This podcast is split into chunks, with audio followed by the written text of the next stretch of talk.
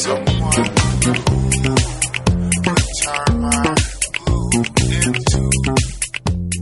Los miércoles es uno de esos días que, yo espero con avidez y sobre todo cada 15 días, cada dos semanas, porque sé que tendremos una cita con el Colegio de, Arquitectos y que nos echan una mano, no solamente a ustedes, sino al primero a mí mismo, a redescubrir algunos rincones de la ciudad, algunos lugares de la ciudad, algunos edificios, evidentemente, de la ciudad. Estoy convencido de que los dos de los cuales vamos a hablar en los próximos minutos, en algún momento han supuesto que ustedes se paren, bien por su belleza o bien por por su belleza también, pero por su funcionalidad. Yo creo que son dos aspectos muy diferentes de dos edificios de los que vamos a hablar. Belén Gómez, desde el Colegio de Arquitectos, arquitecta y profesora, muy buenos días. Muy buenos días, Olivera, aquí estamos de nuevo. ¿Verdad? Dos perfiles de edificios, de intervenciones. intervenciones. Nos vamos al casco histórico Vamos a, hablar de dos intervenciones con nuestro invitado. Yo mm, diría que en un caso fue un rescate, digamos, ¿Ah, y en el otro una revitalización, por hablar de términos un poco menos arquitectónicos, pero en cualquier caso ahora explicamos.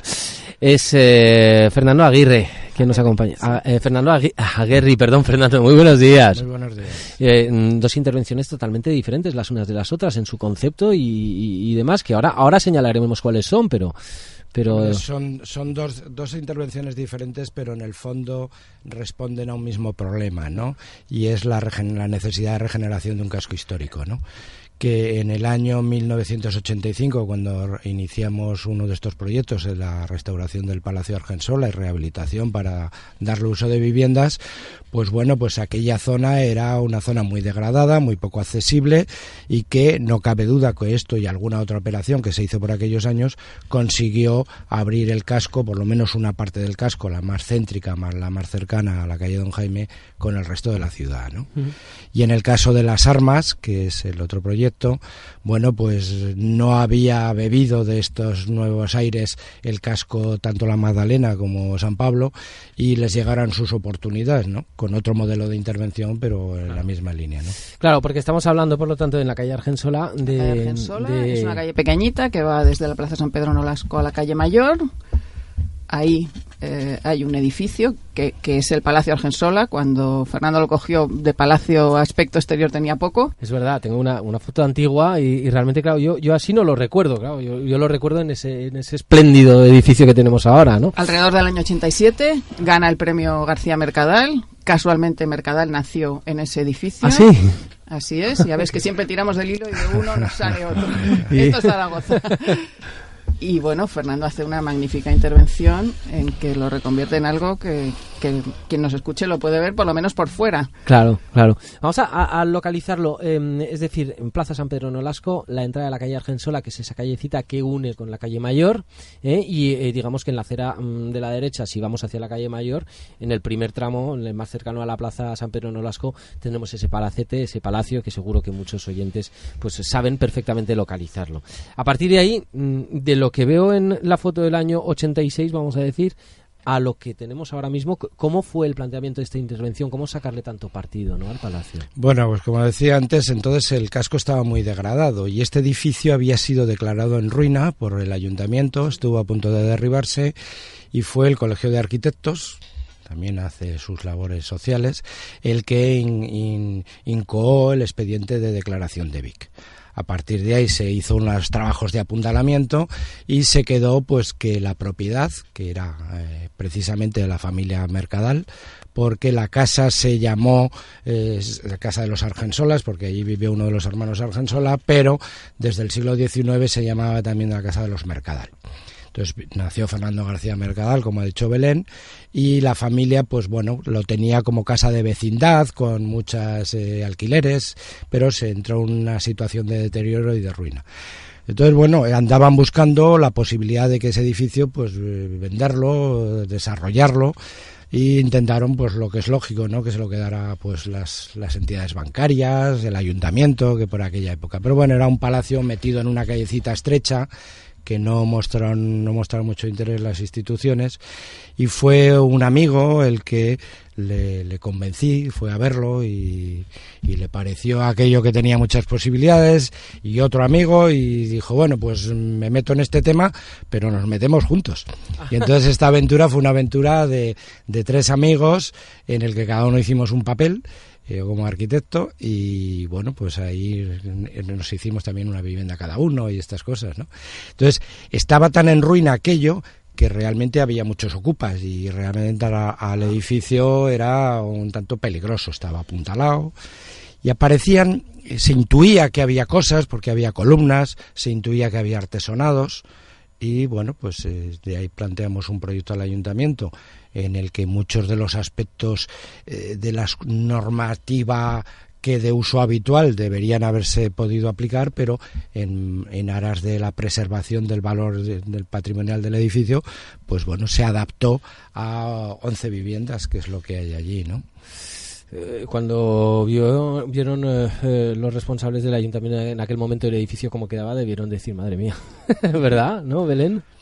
Ahí hay que recordar que Úrsula Heredia, que era la persona que entonces estaba llevaba temas de patrimonio en el casco histórico, realmente hizo un apoyo fuerte, ¿no? Porque porque ella era la que en aquel momento seguramente mejor conocía el patrimonio del casco histórico y veía cómo se estaba perdiendo, ¿no? Entonces, por parte del ayuntamiento hubo muchas facilidades. Lo cierto es que, bueno, eh, también coincide con la regeneración del casco, el edificio se termina en los 90 y también coincide pues eso con la operación plazas del casco histórico no con la operación aquella de las plazas que regeneraron eh, pues una época también de, muy de rehabilitación de vivienda en toda esa sí sí sí yo creo que esto es, es, es una actuación entre lo privado y lo público. No, no el caso de este edificio, sino que ahí confluyeron una serie de, de intereses públicos y privados que hicieron que por lo menos la parte central del casco se regenerara en ese momento y mucho, ¿no? Cuando pasa delante del edificio, Belén, ¿qué ve? A mí me encanta, me, me gusta mucho, me encanta el alero, me parece que el alero es una cosa que, bueno, los arquitectos miramos más, que siempre vamos mirando hacia arriba, pero es una reinterpretación moderna de un artesonado, de, una, de un alero eh, de madera histórico mm, perfectamente conseguida. Bueno, yo en mis clases siempre se lo cuento a mis ¿Ah, alumnos que vayan, lo miren y piensen en que, bueno, elementos clásicos se pueden reinterpretar y que que para eso estamos. Yo a micrófono cerrado estaba diciendo yo que, que, durante una época de mi vida eh, pasé mucho rato, mucho tiempo en, en, los aledaños, en la zona de San Pedro Nolasco, cuando veía salir o entrar a un vecino, procuraba asomarme a ver si podía ver un poquito más del interior del patio de entrada, que es maravilloso. Y, bueno, ahora que conozco al arquitecto... ¿Me vas a pedir un autógrafo? un día que me lo enseñe, por favor, que no llegue a entrar. Quedas invitado. vale, vale. Bueno, pues... Además, yo eh, creo, perdona, que tiene ese punto de importancia. Ahora hablaremos del otro caso, el caso de San Pablo, en el que es la iniciativa pública la que empieza, bueno, en este caso, como contaba Fernando, es la iniciativa privada. que tiene ese plus. Al final mm, todo es complicado, pero siempre parece que como la filosofía es que la iniciativa pública tire del hilo y luego los privados se vayan apuntando. Bueno, pues yo creo que el mérito de, tener esa visión y bueno, está claro, si, si algo se va arreglando, se rehabilita, mm, genera más vida en el barrio, pues bueno, todos se van apuntando. Entonces yo creo que eso tiene otro plus de, y, y, bueno, y a posteriori también, pues como quedó toda la plaza, ¿verdad? Cómo se abrió. Claro, claro, claro, claro, claro, es, fundamental. Ahí, eh, ahí yo siempre digo que, creo que lo recordáis, un bar que había allí que se llamaba La Nicolasa, ¿no? Y el restaurante Antonio, eh, son tres elementos con el Palacio Argensola que se abren en aquellos años, que sin lugar a dudas eh, son tres iniciativas privadas, como decía Belén, que atraen a gente que hacía años que no pasaba por allí, ¿no? Bueno, y luego ya posteriormente llegó la, rehabilitación del edificio en la Plaza de San Pedro de Nolasco para el... Pero, sí, eso fue ya año 2000 y algo, es posible. Después de la operación Plazas, o sea, claro, está claro. Bien, ese por un lado, pero ya les digo que hoy eran eh, eh, eh, son dos cuestiones concretas. Por un lado, la rehabilitación de un edificio histórico en, una zona, en una intervención en el casco, en el casco histórico desde la iniciativa privada. Y ahora, Belén, hablamos nada menos que de, la zona de las armas. De las armas, San Pablo, mm, ese barrio en, en avance, en eclosión, y que el ayuntamiento plantea una manzana concreta, saca concurso una redacción de un, de un planeamiento que, que, readapte el, el, planeamiento existente para ver unas nuevas posibilidades. Ahora me decía Fernando que en el fondo lo que hicieron fue tirar del planeamiento que el mismísimo Borovio había hecho ya en los años treinta y tantos, en el que se pensaba en esponjar un poco, porque al final eh, esas, esas eh, particiones de las parcelas eh, eh, no responden a la vida de hoy en día. Bueno, pues hacía falta darle una vuelta a todo eso. Y Fernando eh, y su estudio gana un concurso y redacta esa modificación del planeamiento y eh, hace el proyecto de las viviendas. O sea, ¿qué, qué, le corresponde dentro, de lo que es, si hablamos por lo tanto de, de, esa, de esa zona de Castel Álvarez, ¿qué, ¿qué, es lo que ustedes pudieron trabajar entonces, Fernando? Bueno, eso es un. Eh, la verdad es que nuestros proyectos suelen ser largos. Eh, no sé si por complejos o porque dependen de muchas cuestiones, a veces administrativas, ¿no? Eso es un concurso que, si no recuerdo mal, ganamos en el año 2000. Es una opera, un concurso que saca el ayuntamiento para eh, desarrollar un plan especial que ya tenía predefinido el plan general de la ciudad y es la manzana de Castálvarez con, con, las armas, con el Callejón de Sacramento, para hacer una operación de viviendas e incorporar un, un centro cultural que diera un poco de dinamismo a aquello. ¿no? O sea, que estamos hablando de, la, de las viviendas con sus locales eh, de, emprendedores con un perfil creativo el edificio de las armas que todos conocemos como el centro de las armas, ¿no? Bueno, lo que incluye también ese patio interior, ese jardín, eh, todo eso es, lo que trabajaron también. Sí, sí, sí, todo. Pues explicaba que es una operación que saca el ayuntamiento, hace un concurso, eh, había tres premios. El primer premio era redacción del plan especial y por tanto el planeamiento, las ideas eh, generales, el plan director, digamos. El segundo premio era construir una parte y el tercero era construir la otra parte. Entonces, bueno, el ayuntamiento tuvo a bien adjudicarnos el primero y segundo premio, que eso no sé si es muy habitual en un concurso de arquitectura, y entonces desarrollamos el planeamiento de toda la operación, viviendas, centros locales de actividades, esto, el edificio de Zaragoza Activa, el centro cultural, las urbanizaciones de la plaza interior y exterior, bueno, toda esa operación en un largo periodo de tiempo, por eso se terminó en el año 2011, o sea, 11 años de diferentes fases, y eh, el tercer premio lo ganó Iñaki Alday y construyó eh, las viviendas que están más al fondo, que tienen estas celosías de colores. ¿no? En el equipo nuestro eh, del despacho con el que yo trabajo es José Ignacio Aguerri, que es mi hermano y arquitecto, y socios también, y entonces es una operación conjunta del despacho en aquella época. Es verdad que en el, en el caso del Palacio Argensola eh, eh, mi hermano no había terminado la carrera todavía porque es bastante más joven y entonces me las compuse solo. Pero es que yo no sé si, si Belén, al, plantearme tener como invitado a Fernanda Aguirre, eh, lo que ha hecho es, pues, ha, sido sin querer, se lo digo de verdad, pero es que esto es un programa a mi medida. Es que me encanta el, Palacio Argensola y es que toda la zona de las armas me encanta. Yo dije en su momento, cuando pues fui conociéndolo, antes incluso de que se pusiera en marcha su actividad cultural, yo dije que era una de las Claro, yo dije el ayuntamiento, ¿no? Yo era de, lo mejorcito que había hecho el ayuntamiento, incluso a nivel de planteamiento de edificio para su funcionalidad, ¿no? El escenario que hay fuera, el, el, escenario dentro es una auténtica maravilla, ¿no? La, disposición, todo el planteamiento, yo dije, bueno, incluso la placita con, con el, cine de verano, el mercadillo, los edificios con, con los locales de, de los emprendedores, eh, que, que, está, que dan además que pueden pues mirar hacia la plaza cuando, cuando está abierta, ¿verdad? o, o hacia la calle, no sé, a mí me, parecía perfecto. Es que es una gozada, Olivier, es que es, un entusiasmo puro. pero, es verdad, tienes toda la razón, yo creo que sí. fíjate que esa decisión de, permeabilizar toda la planta baja supone el dar al barrio el uso que lógicamente en, en, esas edificaciones antiguas completamente cerradas en las plantas bajas no existía entonces la parcelación sigue siendo bastante parecida el tipo de viviendas eh, pues eh, siguen siendo relativamente parecidas con las adaptaciones a, las necesidades de, hoy en día. Pero eso, que la parte interior en realidad es una zona privada, pero de uso público, es efectivamente. Es el logro, es el claro, de uso público por la manera en que los, las plantas bajas se han configurado, porque si eso fuera de uso público, pero estuviera completamente tortuoso llegar hasta allí, pues aquello hubiera sido otra cosa posiblemente poco deseable. Las claves, las claves de nuestro proyecto eh, digo, siguiendo unas alineaciones que había trazado el ayuntamiento y obviamente con su beneplácito, son precisamente estas. Por un lado, la apertura del interior de la manzana para uso público. Segundo, que los portales tuvieran la doble accesibilidad por el interior y por el exterior. Lo mismo que los locales comerciales que dieran vida al interior y exterior, o sea, a las calles y al interior de la manzana. Tercer, cuarto, que el centro cultural que preveía el ayuntamiento de una cosita de 500 metros cuadrados se hiciera por una apuesta mucho más fuerte, por una cosa de fuerza, atractivo, que no solo rellenara o cumpliera las necesidades de un centro cultural para el barrio, sino que fuera un motor de atracción para el resto de la ciudad, cosa que todavía hay mucha gente que no hace años o que nunca ha ido al barrio San Pablo.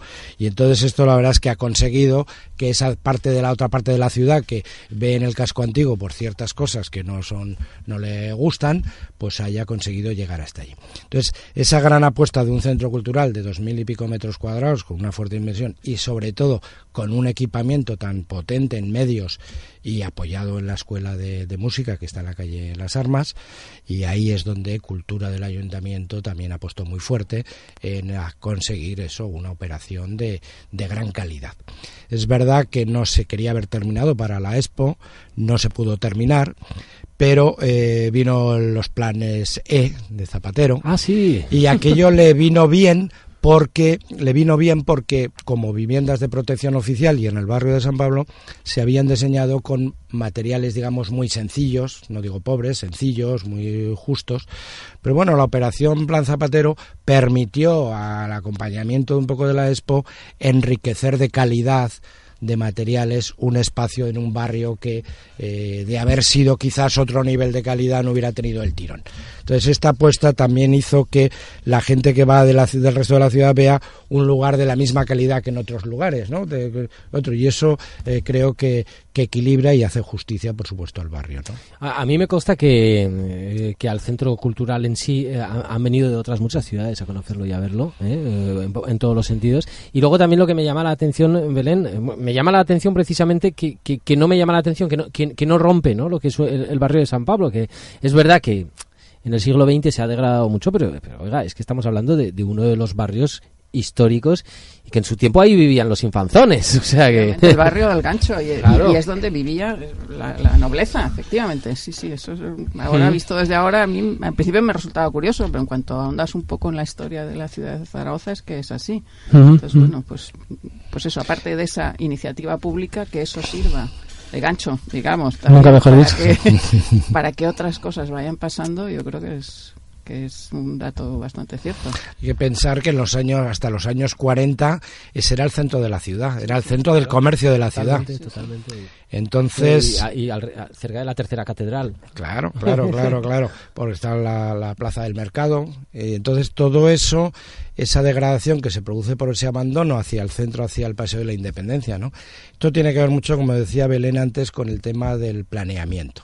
Los planeamientos son esas veces esas ideas pesadas que duran y duran y duran como las pilas esas famosas y que en este caso, como citaba antes Belén, pues es en 1939 el plan de reforma interior que plantea Zaragoza, que cuando ya había otros en otras ciudades y se habían hecho grandes operaciones, en Zaragoza se habían hecho pues ensanchamientos de calles en el, en el siglo XIX y a principios del siglo XX en esa búsqueda del higienismo ¿no? de, la ciudad, pero el, plan de reforma interior de 1939, el que habla de la Plaza de las Catedrales, el que habla, para, para contextualizar con la gente, ¿no? el que habla de la prolongación del Paseo de la Independencia, el que habla de todo esto, plantea en el barrio San Pablo un esponjamiento basado en el vaciado de en los interiores de Manzana. Y también plantea el ensanchamiento de la calle San Blas para que pase el autobús. Bueno, pues esas cosas, una se termina en el año 2011, la recuperación del patio, y la ampliación de la calle San Blas, pues si no recuerdo mal, debe ser del año 98 o por ahí casi 70 años más tarde. A, nuestro ritmo, ¿no? A nuestro ritmo. Bueno, lo cual quiere decir que si las ideas son buenas, son persistentes y en ese sentido, pues liberar al, al barrio San Pablo de la excesiva densidad que tenía, colmatado de infravivienda, con edificios que yo he llegado a ver de siete plantas, con una escalera exigua y todo lleno de alcobas, pues bueno, pues es un logro eh, conseguir este esponjamiento, ¿no? Mm.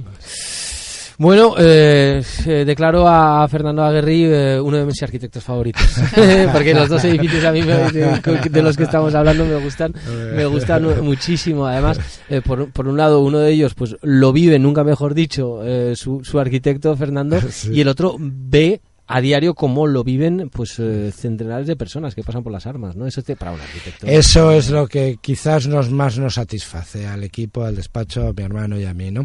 No solo el resultado que bueno, pues que puede ser más o menos temporal y que con el tiempo pues pues a lo mejor lo plantearías de otra manera, pero que sea un polo de atracción para el resto de la ciudad y que sea un referente hoy de la ciudad y de la cultura de Zaragoza, obviamente no es mérito solo de los arquitectos, es de los usos que se hacen dentro, ¿no? Pero yo creo que las bases estaban sentadas con una, un lugar de calidad y un lugar bien equipado y un lugar bien, bien pensado. Sí, pero lo bien que suena en la sala de conciertos, eso sí que es Ah, eso sí, ¿eh? eso es una parte nuestra. Colaboramos con un expertísimo, un expertísimo que acústica, el que ha hecho el Escala de Milán, por ejemplo, o el o el, Liceo de Barcelona, sí, sí. Ah. No queríamos tener el fracaso de, de la sala multiusos y contratamos a un gran especialista. Vaya, eso dato no lo sabía. Eso está muy bien porque, claro, se planteaba también una música de acústica, o sea, una sala de acústica variable. Tenía que haber conciertos, tenía que haber voz, tenía que haber conferencias, pero también tenía que haber música clásica, ¿no? Y rock y tal. Y eso hace difícil. Es pequeñita, pero muy agradable. No, no, no. no, se le puede reprochar nada a esa sala. Y las salas, y las salas de grabación que tienen abajo están también muy bien. Sí, sí, sí. Por eso digo el plan Zapatero. Algo hizo bueno. Belén, eh, eh, García Mercadal ha sido protagonista en el, en el primer tramo de, de, esta entrevista con, con, el edificio, con el Palacio Argensola, más que lo será todavía la semana que viene. Antes de eso, decirte que fíjate que es la primera vez que viajamos al casco, porque no habíamos hablado del casco, y la primera vez que hablamos de vivienda. No es fácil hablar de viviendas, porque hasta ahora hemos hablado de edificios, todos de uso público, que parece que son más fácilmente, pues no sé si visitables o que, los puede captar la ciudadanía. Llevo mucho tiempo dándole vueltas. hay muchos más edificios de vivienda que a mi juicio son interesantes, pero yo creo que, por lo menos empezar o tomar esta decisión de irnos al casco con estos edificios. No, yo, yo encantado, ¿no? encantado.